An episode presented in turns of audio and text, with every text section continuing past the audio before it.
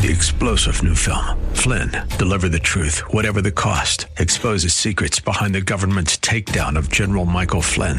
Flynn knew what the intel world had been up to. He ordered the first audit of the use of contractors. This set off alarm bells. He told the truth. He was the most dangerous person for Donald Trump to hire. They had to get rid of Flynn.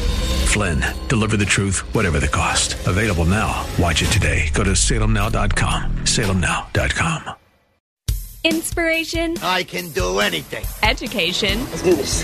And application. Oh boy, this is going to be good. Welcome to Like It Matters Radio, keeping us out of the water hazard with some truth therapy and teeing up solutions for today's big issues. Here's your life caddy, Mr. Scott V. Black. Black. So, welcome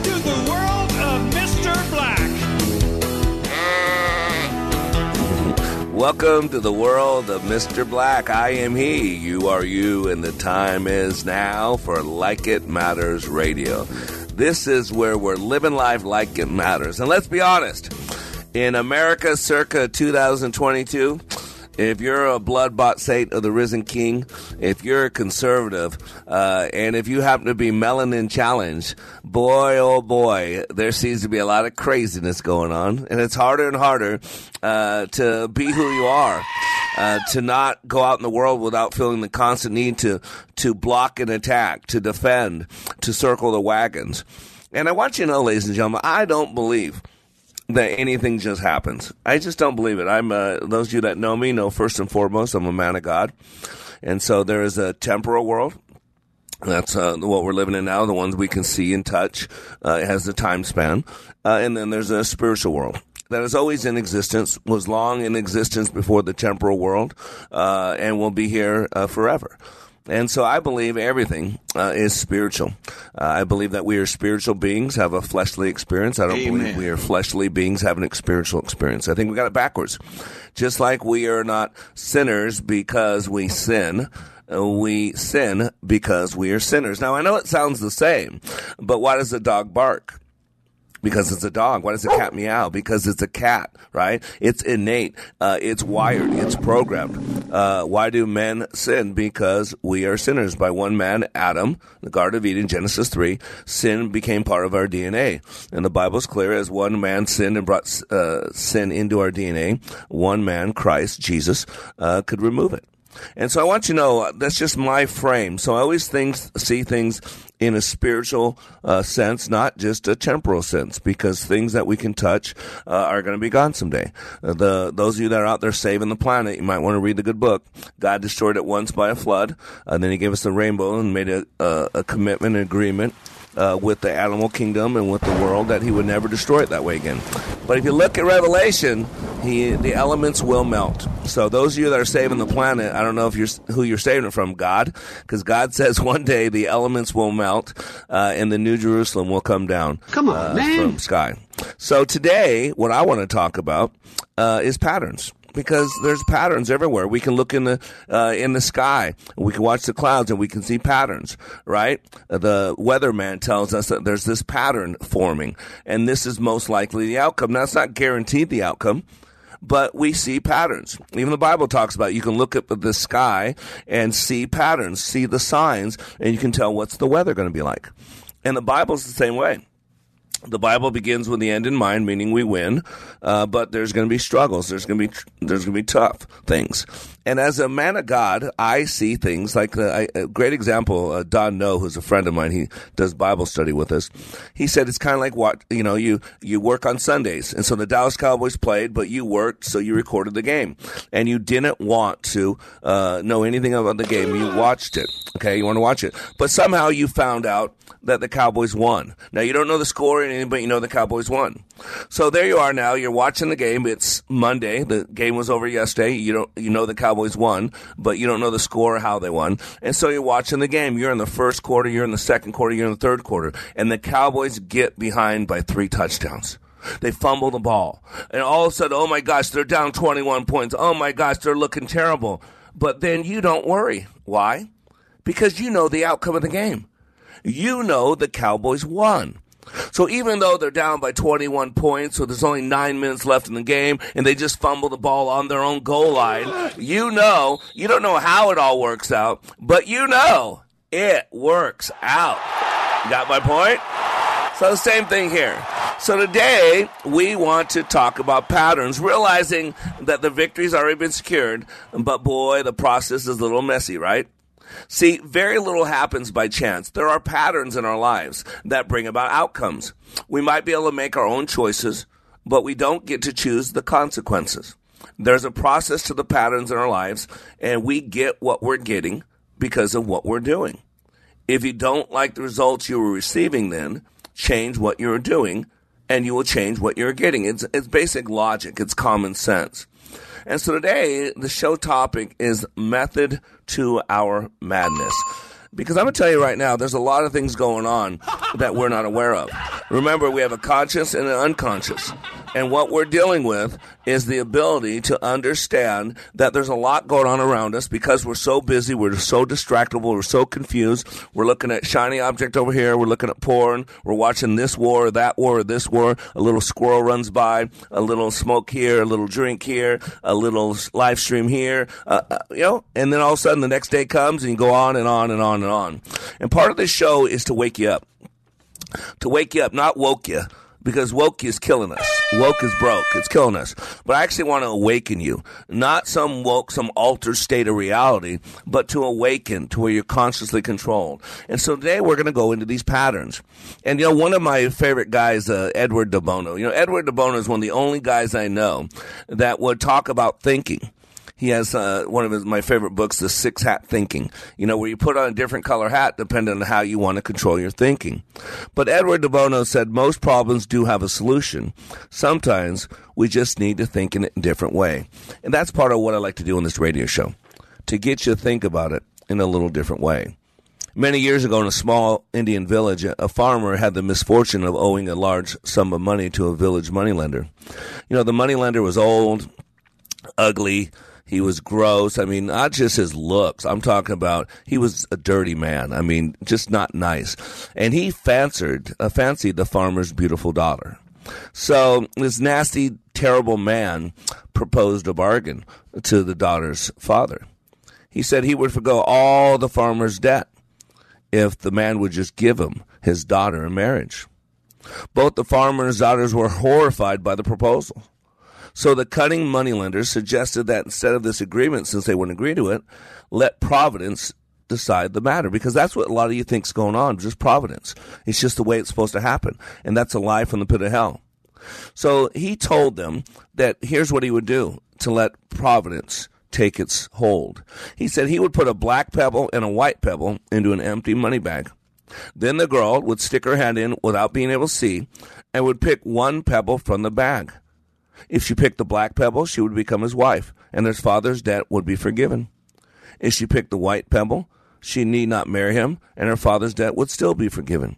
If she refused to pick a pebble, her father would be thrown in debtor's prison and stay there until the debt was paid. And so they were standing on a pebble strewn path in the farmer's field. As they talked, the money lender bent over to pick up two pebbles. As he picked them up, the sharp eyed girl noticed something because she was paying attention. She was conscious. She was fully present in the now moment. She noticed that he didn't pick up a black and a white stone.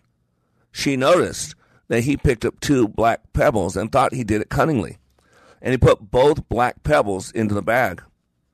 He then asked the girl to pick a pebble from the bag. Now imagine, imagine that you were standing in the field. What would you have done? I mean, it's like voting for Joe Biden, right? what would you have done? If you had to advise her, what would you tell that girl to do? And this is the problem.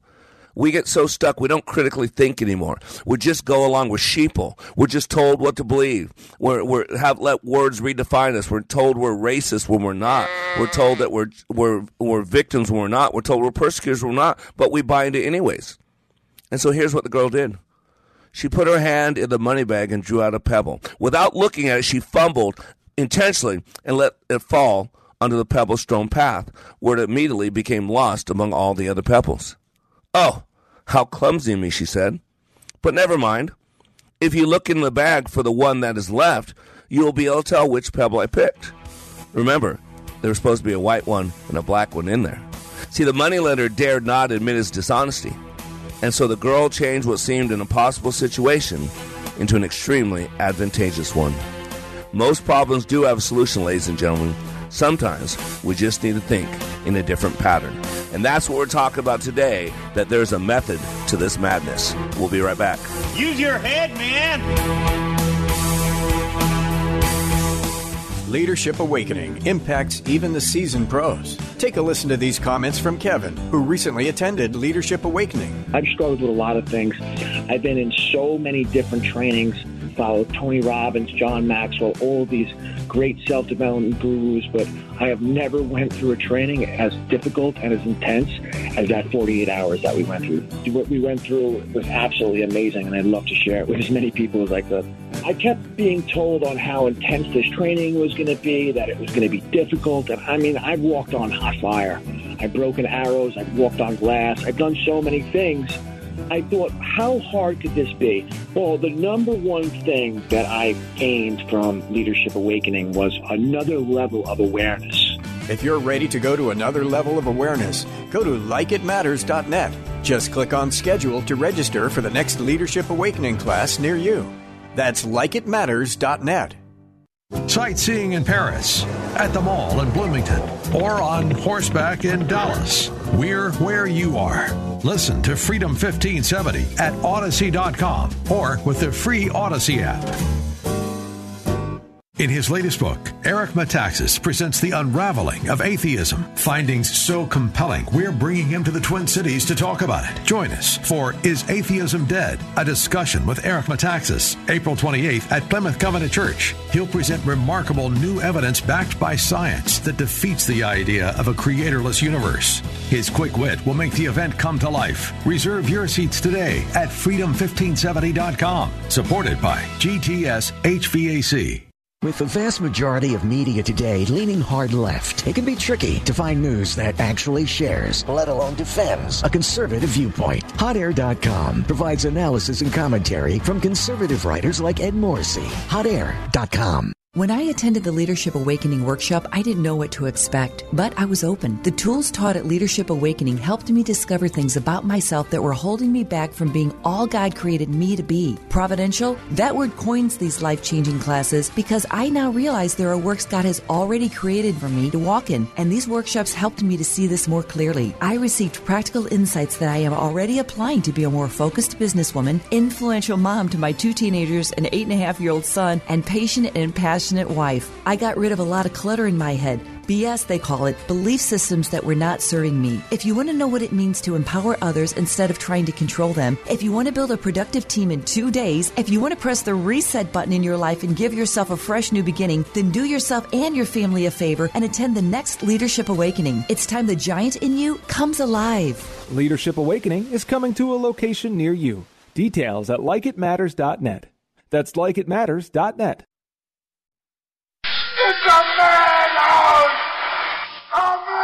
Come on, man. You are talking about the nonsensical ravings of a lunatic mind.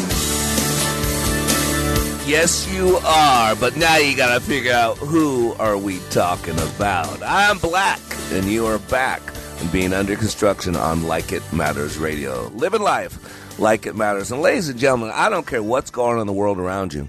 Uh, your life matters. I don't care what your skin color is. Uh, I don't care what your socioeconomic background is. I don't care how many sins or how much bad stuff you've done in the past. You know, the great thing is that we have a brand new beginning every day. Every day we wake up, it can be an up until now moment. Every day we get out of bed, we can draw that line in the sand and say up until now. We do not have to be a product of our past. Now, in autopilot, of course we are. Of course we are. But see, we only use 3 to 5% of our brain consciously. The rest is at the unconscious level. And this is why I like to equip you. I like to teach you how you work, how the Creator made you. Because if you understand how the machine runs, then you can choose to run more effectively. See, uh, Mikhail Csikszentmihalyi is a Russian physicist. He wrote a great book called Flow. Highly recommend it. It's still in print, I'm pretty sure. It was probably written in the 70s. But this uh, outstanding comment, this quote, he says, and it's a true statement, by the way. A person can make himself happy or miserable regardless of what is happening outside just by changing the contents of consciousness. We all know individuals who can transform hopeless situations into challenges by overcoming just through the force of their personalities. This ability to persevere despite obstacles and setbacks is the quality most admire in others, and justly so. It is probably the most important trait not only for succeeding in life, but for enjoying it as well. To develop this trait, one must find ways to order consciousness so as to be in control of your thoughts and feelings. Do you understand that nobody can make you anything? Only God can. I hear this a lot of times because my training's intense and I put a lot of pressure on people. And I don't do it to be mean. I do it so that they can see what happens when life squeezes them. Because we are no different than a sponge. And when life squeezes us, what comes out of us is what's in us. And and there's one thing that I say all the time over and over as leaders, we our number one commodity is hope. Because without hope, nothing matters. Without hope, we don't look up. Without hope, we have no need to do anything different today. You see, helpless and hopeless means that my life sucks today and that tomorrow will be no better. And I'm going to tell you right now, as a father of four, and I'm going to just speak for most parents out there. I can't say all because we live in a freaky deaky world. But let me speak for most parents. You know what most parents' desire has always been? That they can give their children a better childhood, a better life than they had. Most parents that I know intimately, again, I don't say all, I'm saying most parents, their desire is to be a better parent for their kids than their parents were to them. Their desire for their children is to leave them a better world than they had. And I think that's been every generation's their desire. And I got to tell you today, parents, we've lost that. We are not giving our children a better country than the one we got 30 years ago, 40 years ago, 50 years ago. America is in rapid decay, decline. And it seems like 40% of the world is okay with it. Now, why does this matter? It really doesn't matter about me. I'm 56 years old. I'm ready for the rapture. I'm ready to go be with the Lord. But what about my seven year old kid, Benaiah? What about my 16 year old kid, Major? What about my 22 year old kid, Christian? What about my 25 year old daughter, Faith? The majority of their life's in front of them. And see, that's why I say leadership's a loop. You got to flex your pecs, leaders. It's about permission. It's about example. And it's about culture. Leadership is my forte. That's what I've been teaching for 30 years at likeitmatters.net. And by the way, our next class will be May 12th through 14th in Las Vegas. Right on. Uh, we still got we still got about four spots in there. Go to likeitmatters.net to sign up. Change your life 40 hours. After that will be June 9th through 11th in Dallas Fort Worth. And then uh, we're coming back to Minneapolis, Twin Cities on June 30th through July 2nd. So go to likeitmatters.net uh, and uh, get yourself in a class that will forever change your life. And by that, change your kid's life as well. Change your spouse's life as well. Change those people's worlds that interacts with your worlds as well. That's what you got to realize.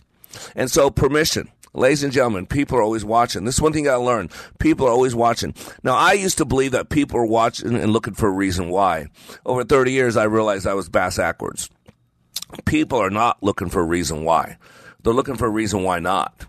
And see, even Billy Graham said that Christians do more to scare people away from God than anything that the, the devil could wile up, right? Because people look at us and they already don't want to have a relationship with God and they're looking for any excuse not to have a relationship with God. And they use someone like you or me. Well, that guy's preaching God, but he's doing this. Well, that guy's supposedly following after God, but he does this. Well, that guy, see? And now they have a, in their mind a legitimate excuse for why they're not following after Scott Black's God or John's God or Lee's God. And ladies and gentlemen, that's a problem. It's not Scott Black's God. It's not Lee's God. It's our God. It's the God of the universe. It's Yahweh. It's Adonai. It's El Shaddai. It's, uh, uh, you know, that's who we're talking about. And so you got permission. See, our actions give people permission. And I just want you, as I'm giving you these three pieces, I want you to just take a look at the country we live in today and think about permission. Think about our elected officials. Think about the Democratic Party, the people that are running the, they have control of the House, they control the Senate, and they control the White House. So everything happening in America today is a benefit or a byproduct of the Democratic Party and their progressive belief systems. What are we giving people permission to do today? Think about that. See, our actions give other people permission. And remember, look at this through a kid's eyes. What's acceptable? What's not acceptable? My little boy Benai is seven years old. He watches me like a hawk. Everything I do, he does. Uh, for a while, I'd say something hectic because my life's stressful. I just want to put a bullet in my head. You know, when things go bad, ah, I just want to pull a bullet in my head. Ah, just want. Now, please hear this. I am not suicidal, and please hear this. I should not say that around my seven-year-old son, because you know what my six-year-old son said at school one time. Uh, I've just got to put a bullet in my head. Ah, the teacher goes, "What did he just say?" Ah, and my wife came home, and my gra- or her uh, her mom like looked at me like, "What are you doing to Benaiah?" Right? And and they were right. I was saying it tongue in cheek, and he was just copying me. like Ah, I got to put a bullet in my head. Right? Right? Just like when I get pulled over by a cop, I'm not happy, but I became aware that my unhappiness, how it is vented, how it showed when my son's in the car is really, really important. So I alter my behavior because I'm watching that my son is watching and he loves cops. Second one is example. A picture's worth a thousand words. What you're doing speaks so loudly that people don't need to listen to a word you're saying. Once you get that, what you're doing speaks so loudly that people don't need to listen to a word you're saying. It's an example. A picture's worth a thousand words. And I've said this before. The typical human being, look it up, speaks 120 to 150 words per minute. I get to 180. One picture of lack of respect, of disloyalty, of hatred, of bitterness, of hate the cops, of defund the police, of black people are evil or white people are evil. One picture of me demonstrating that is worth six to eight minutes of nonstop dialogue, which then brings us to culture. And culture is about a series of repeated norms, acceptable behaviors. And let's be honest, what's acceptable in America today is disgusting. And what was acceptable 30 years ago is that's why we're in such a mess. That's why I love this saying. And who who's the uh, former Emmitsburg Mayor Ed? I don't know. That's all I know. Children learn from what they see. When you thought I wasn't looking, when you thought I wasn't looking, I saw you hang my first painting on the refrigerator door, and I immediately wanted to paint another one. When you thought I wasn't looking, I saw you feed a stray cat, and I learned that it was good to be kind to animals. When you thought I wasn't looking, I saw you make my favorite cake for me, and I learned that the little things can be the special things in life. When you thought I wasn't looking, I heard you say a prayer, and I knew that there's a God, and I could always talk to him and learn to trust in him.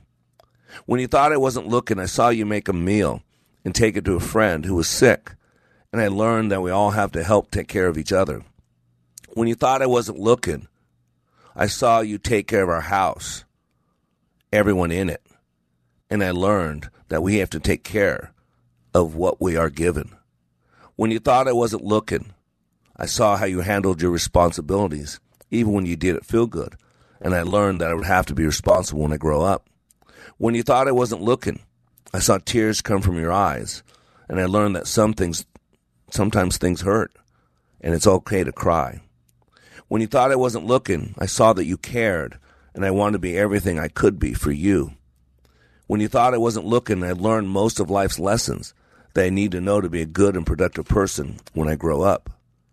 When you thought I wasn't looking, I looked at you and wanted to say thanks for all the things I saw when you thought I wasn't looking. Ladies and gentlemen, we are creating a crisis in this country. And I'm not talking about Title 42 immigration crisis.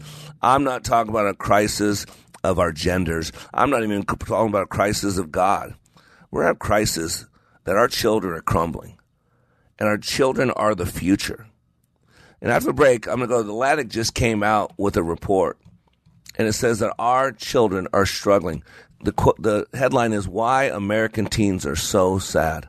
Four forces that are propelling the rising rates of depression among young people. And ladies and gentlemen, we can stop this. We can turn this around. But we got to start thinking different. We got to start acting different. It's not like some new foreign way to think. It's like when Jesus in, in Revelations 2 was talking to the church of Ephesus. He says, I just have one thing against you, is you've forgotten your first love. But the key is what he said after that. He said, go back to doing what you did before at the beginning. And after the break, we're going to go these four items and see how they work and why we can change it. It doesn't need to be going on. We have control. I am black. There's a method to this madness. We'll be right back to talk about it. Oh,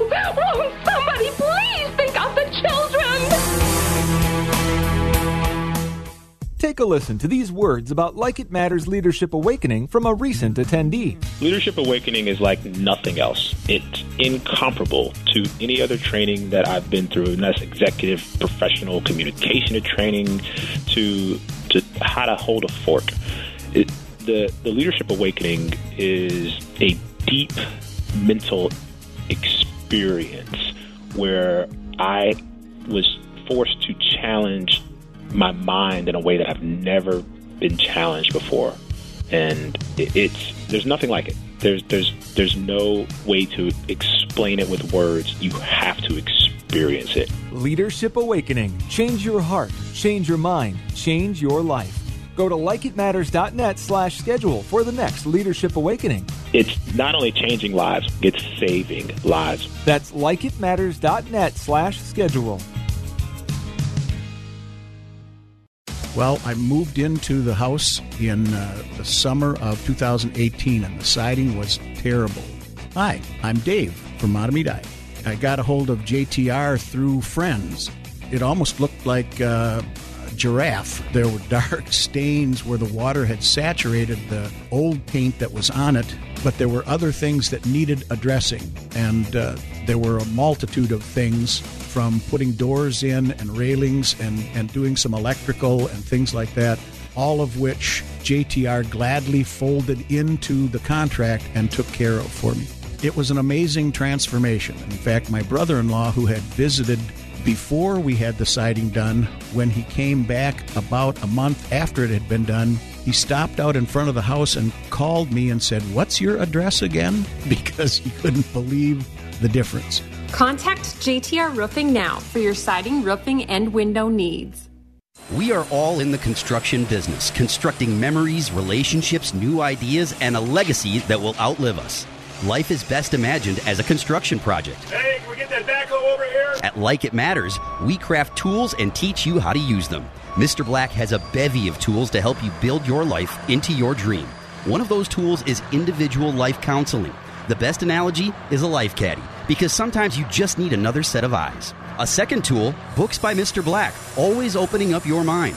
Third, workshops, where we teach people how they work and how to function at a higher level. And don't forget the daily radio show, Like It Matters, at 11 a.m. on Freedom 1570. Nice job. That's it for today. Wrap it up. Contact Mr. Black at mr.black at likeitmatters.net. Building a better you today. Likeitmatters.net. Helping people live their lives like they matter. That's Mr. Black at likeitmatters.net. Discover the tools to build your relationships, your vision, and your life. You know, Quasimodo predicted all this. Who did what? All these problems, the Middle East, the end of the world. Nostradamus. Quasimodo's the hunchback of Notre Dame. All right. Notre Dame. Nostradamus and Notre Dame. It's two different things completely. Wow, uh, where'd you get that Biden clip from? Where'd you get that from? I am black. You are under construction on the Like It Matters radio network. You know, uh, in my training, I ho- highlight six words that are foundation for everything great passion, vision, focus, commitment, purpose, team. Those six words, six principles, six values, six tools, whatever predicate you, uh, you want to use, are really the key to uh, the foundation for anything great. And vision is the ability to connect dots, to see into the future. You got to realize that. Uh, and that's why I say the number one commodity of a leader is hope. Leaders, we are to be hope peddlers. Because, see, hope always has a future destination. See, helpless and hopeless is all about the past. See, my life sucks and tomorrow will be no better. That's why we say there's a three R's of survival regret, resent, and resist, right? Regret, resent, and resist. We regret things from the past. We resent things from the past. We resist the now because of things from the past. Anybody get it yet? Regret, resentment, resistance. Even in the spiritual world, we have two forces. We have God, the force of good, and we have Lucifer and his demons, the force of evil. We have God, who's the force of light. We have Lucifer and his demons, the force of darkness. We have God that wants us to be on a narrow hard path, and we want the devil and his minions to put us on that wide, comfortable, fun path that everybody's on, having lots of sex, smoking a lot of pot, drinking lots of alcohol, uh, going to lots of sporting events, cashing lots of uh, stimulus checks, right? And so it really requires hope. And hope requires a future focus. That's why I love the story about hope versus no hope and rats in the water. I mean, let's be honest, you got to be smarter than a rat, right? I've been called a lot of things. Um, one of them has been dirty rat. But think about it. Are you as, at least as smart as a rat? During a study at Harvard in the 1950s, Dr. Curt Richter placed rats in a pool of water to test how long they could tread water. Now, there's a fun test. I wonder how many millions of dollars he got. What are you going to do today, doctor?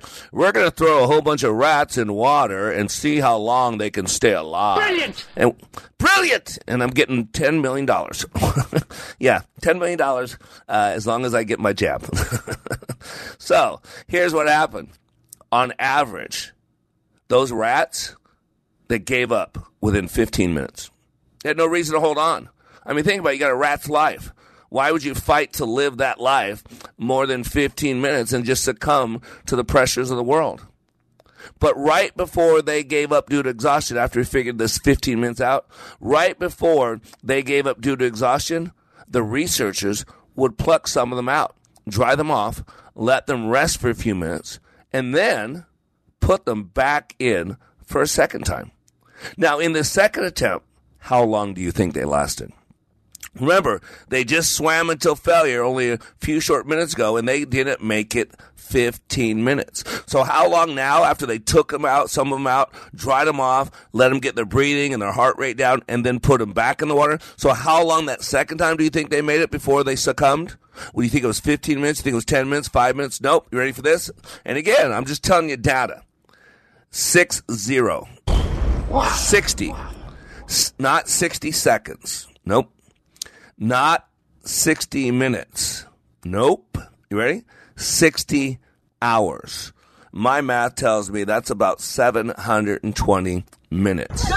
First time, 15 minutes, right? 15 minutes first time, 720. 60 hours of swimming.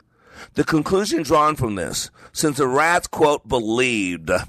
Remember, they were just plucked out of the water right before they were going to drown before, so they know there's a big hand in the sky, put them in the water, pulls them out of the water. So after that first time being saved and then put back in, they actually believed that they would eventually be rescued. And because of that hope, because that belief, they could push their bodies way past what they previously thought was possible. See, if hope can cause exhausted rats for, to swim that long, what could a belief in yourself and your abilities do for you? Let's look at Ukraine. You know what? Our military, this house shows how screwed up uh, the people in charge are, our woke military, said within four days, all Ukraine would be in the hands of the Soviet Union. Wrong. So we didn't. So we didn't do anything to help them. Here we are. I think we're at day 58. And we have billions of dollars, and so do our allies, of weapons stored in buildings that have been there for years. And Ukraine is begging that if they got those weapons that have been stored in years in warehouses that aren't being used by anybody, if they had those weapons, this war would be over. Not because they lost, because what we won. But again, they're fighting because they believe they're fighting for the right things. Why do I tell you all this? We got to realize there are some people that have called this. I'm telling you what's going on. This radio show is not political. This radio show is not religious. This radio show is vision. It's about taking, it's about leadership. It's about having eyes to see and ears to hear. It's about understanding the law of causation, the chain of causation, the law of causality, uh, consequences, if then, conditional statements. Any behavior reinforced with a positive outcome will repeat itself. I got this article from Academy Ideas. What a great website, academyofideas.com. And 1958, you know, we talk about 1984 all the time, the book 1984. Oh my gosh, we're going to 1984. Well, you need to go back further because it wasn't just George Orwell who saw what was going to happen. In 1958, there was a book called The Brave New World, and it was actually revisited. Aldous Huxley wrote the following. This is 1958. So add 22 plus 42, and that's 64 years ago. Quote, if the first half of the 20th century was the era of the technical engineers, the second half may well be the era of the social engineers. And the 21st century, I suppose, will be the era of world controllers, the scientific caste systems, and brave new world. And the author goes on to say this 30 years prior to penning these words, Huxley wrote his classic work of fiction, Brave New World. Set in the distant future, this book depicts a scientifically managed dystopian society.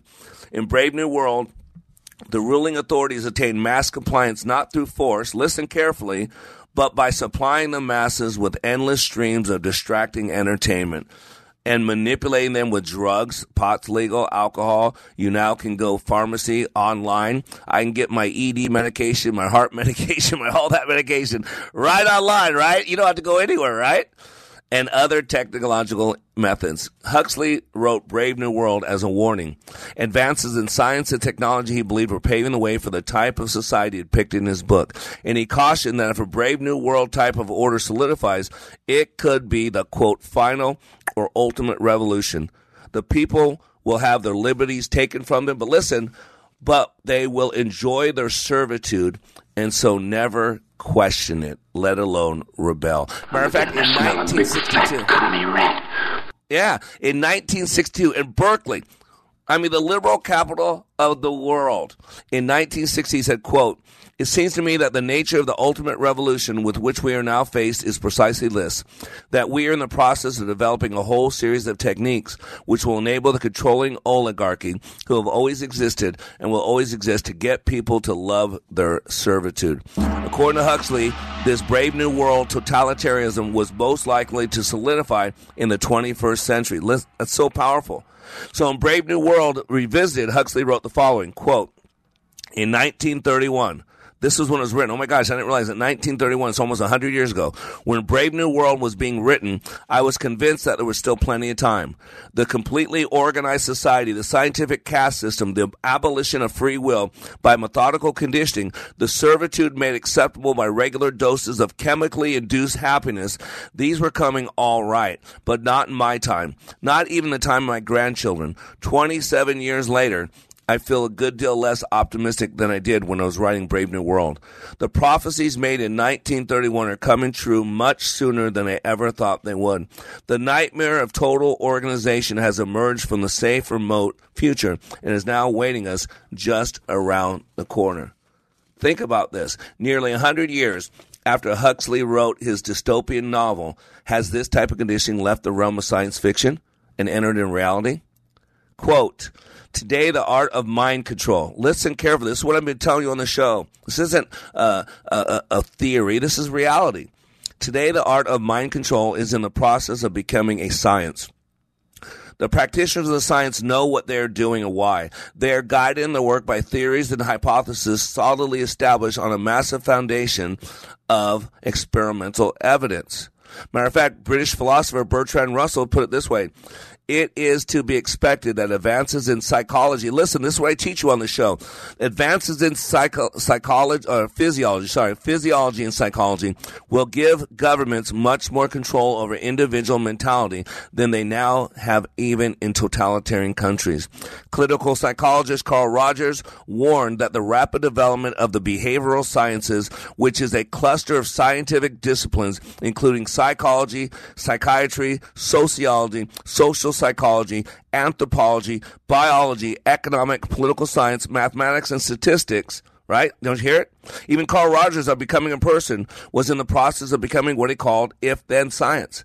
By, by that, he means that scientists carefully constructed conditions are implemented in society, then there's a high probability that the majority of citizens will respond to these conditions in predictable and hence controllable ways. Quote, I believe that too few people are aware of the extent, the breadth, and the depth of the advances which have been made in recent decades in the behavioral sciences.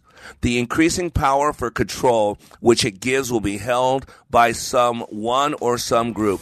Such an individual group will surely choose the purposes or goals to be achieved, and most of us will then be increasingly controlled by means so subtle we'll not even be aware of their best controls. It appears that some form of complete control society is coming. And ladies and gentlemen, that's what's going on. That's what I do this radio show for. I teach you this. This is not politics. This is not religion. This is reality. Wake up. I'm Black, and we'll be right back. Leadership Awakening impacts even the seasoned pros. Take a listen to these comments from Kevin, who recently attended Leadership Awakening. I've struggled with a lot of things. I've been in so many different trainings, followed Tony Robbins, John Maxwell, all these great self-development gurus, but I have never went through a training as difficult and as intense as that 48 hours that we went through. What we went through was absolutely amazing, and I'd love to share it with as many people as I could. I kept being told on how intense this training was going to be, that it was going to be difficult. And I mean, I've walked on hot fire. I've broken arrows. I've walked on glass. I've done so many things. I thought, how hard could this be? Well, the number one thing that I gained from Leadership Awakening was another level of awareness. If you're ready to go to another level of awareness, go to likeitmatters.net. Just click on schedule to register for the next Leadership Awakening class near you. That's likeitmatters.net. Salmon fishing in Alaska, at an amusement park in Green Bay, or taking a stroll through Loring Park. We're where you are. Listen to Freedom 1570 at Odyssey.com or with the free Odyssey app. The Taxman cometh. Tune in to this week's Money Matters with Alan Mike. They'll be discussing retirement income and the taxes you pay on that income in retirement. Many retirees are shocked at how high taxes can be after they retire. Don't get caught without a plan. Alan Mike will share with you how to create a tax efficient income strategy. So make sure you listen to Money Matters with Alan Mike, 9 a.m. Sunday on Freedom 1570, or call them right now with your questions at 855 231 6010. TheFishTwinCities.com is streaming your favorite contemporary Christian artists like Matthew West, Toby Mac, For King and Country, and many more. Stream along at TheFishTwinCities.com, download the free app, or listen on your Amazon smart speaker. Take a listen to this comparison of other training to Leadership Awakening. For probably two thirds of my 30 year law enforcement career, I spent time in supervision and management. So I've been to a lot of leadership training. Been there, done that, got the t shirt. I went to a leadership course in California where I worked, and it's an eight month program.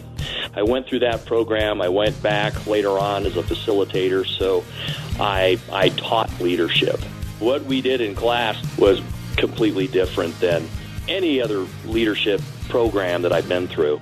I mean, in 48 hours of leadership training in your program, it was just, it was dynamic. It was intense. It was powerful. You know, it was, it was amazing. It was amazing. Leadership Awakening. Change your heart. Change your mind. Change your life. Go to likeitmatters.net slash schedule for the next Leadership Awakening. Socialism failing to work as it always does, this time in Venezuela. You talk about giving everybody something free, and all of a sudden, there's no food to eat. And who do you think is the richest person in Venezuela? The daughter of Hugo Chavez. Hello. Anyway, 0 and 2. well, anyway, 0 and 2. I am Black, and you are under construction on the Like It Matters radio network. Well, who's doing so well in America today? Well, only the son of the president of the United States. Come on, man. man. He can paint. He can paint little kid pictures, and people are paying him hundred thousand dollars. Boy, he can go to China and get $5 million paid for him. Boy, he can sit on the Ukraine oil company of Burisma and get millions of dollars, and he knows nothing about energy. He is made from Russia. He is made from China. He is made from Ukraine. This dude and his uncle, Joe's brother and Joe's sister, they're all millionaires, multi-millionaires living off the government for 50 years and his fame and his power. And yet no one seems to care. You wonder why people are confused? Because everybody was so worried about Trump making money in the White House. No, they weren't. They just hated Donald Trump because they were programmed to hate Donald Trump. They don't care about people making money in office. You don't care about Maxine Waters. You don't care about Nancy Pelosi. You don't care about Barbara Boxer and these other people. Uh, none of these people mattered. Don, I mean, uh, uh, what's his name? Biden. Donald Trump was a, a, civilian, an individual, a businessman. He donated all his salary. His being president cost him billions of dollars. But yet, everybody still wants to attack the guy, and yet he actually had his own money. It's just silly. It's silly. The article I'm going to talk about, I alluded to yesterday, teens expressing regret over gender affirming care are going unheard. A report published Monday argued that transgender t- teens speaking out against, quote, gender affirming care were going unheard. What? In a, in a Substack post headline, The Testosterone Hangover, Suzy Weiss, sister of Bari Weiss, and a former reporter for the New York Post described the struggles of transgender teens who underwent and subsequently regretted gender affirming care and argued, listen, quote, all they really needed was a little time to grow up rather than rushing into a process of permanently changing their bodies. Brilliant! Think about that.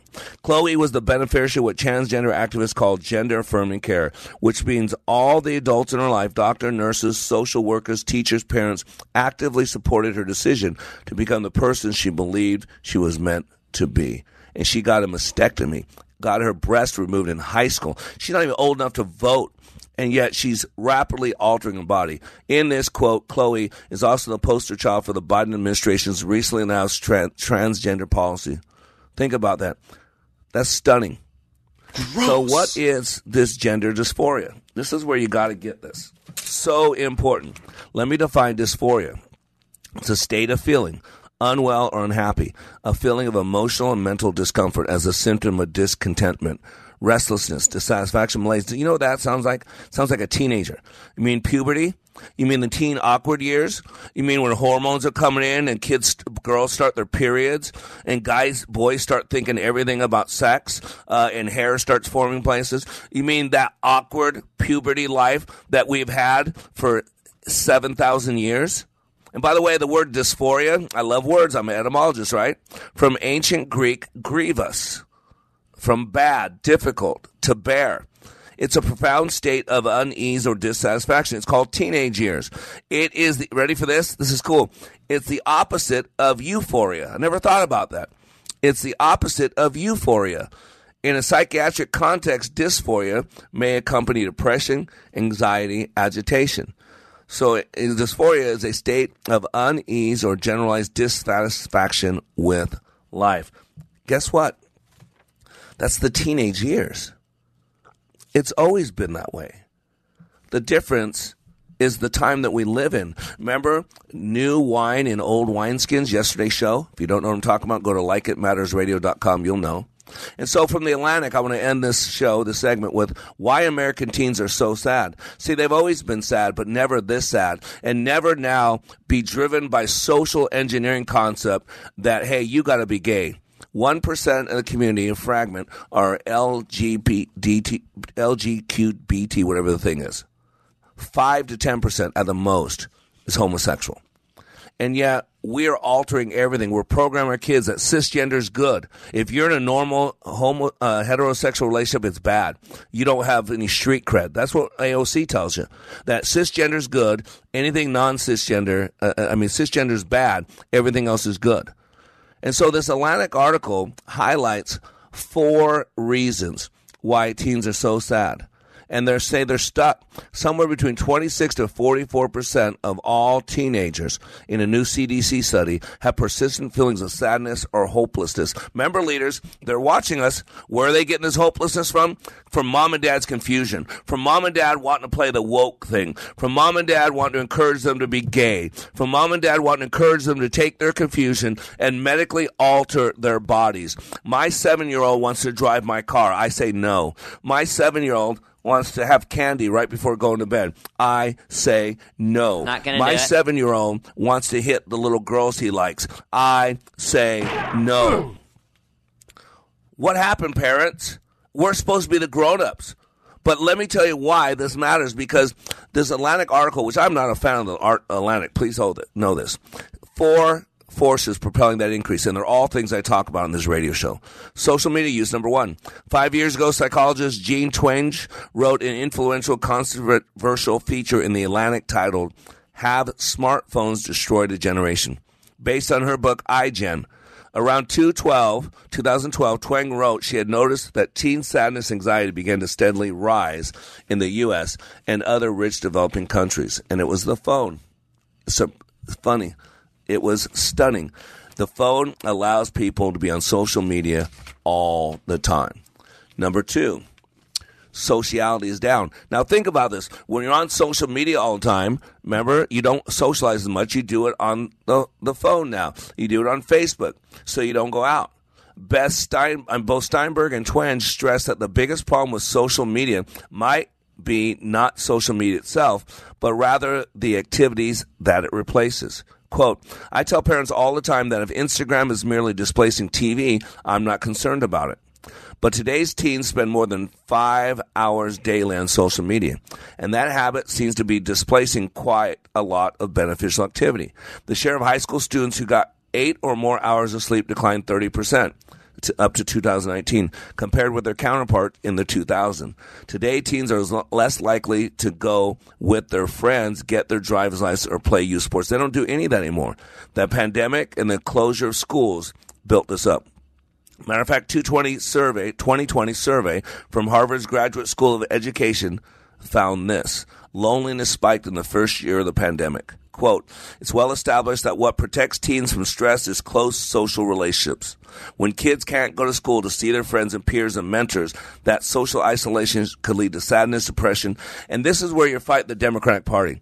Because the st- teachers union, which is the strongest supporter of the Democratic Party, is paying uh, to keep kids at home paying to mask them. All these things that the teachers union are doing, that the Democrats are doing, are destroying our kids. They're making our kids chemically dependent on antidepressants. They're making our kids depressed, sad, and you know what? Fear equals control.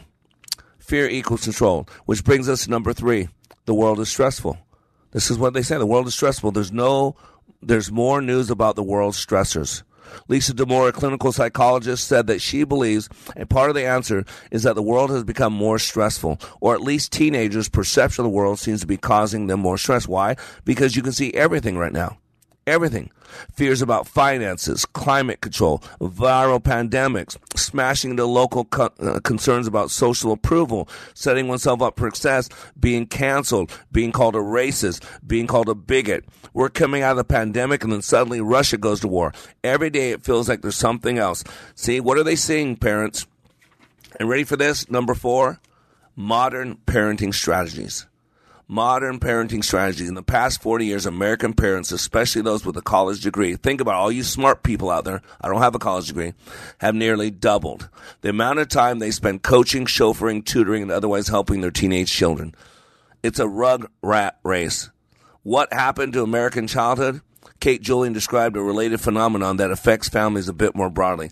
Anxious parents in seeking to insulate their children from risk and danger are unintentionally transferring their anxiety to their kids. See, we're afraid of everything. We're afraid of everything.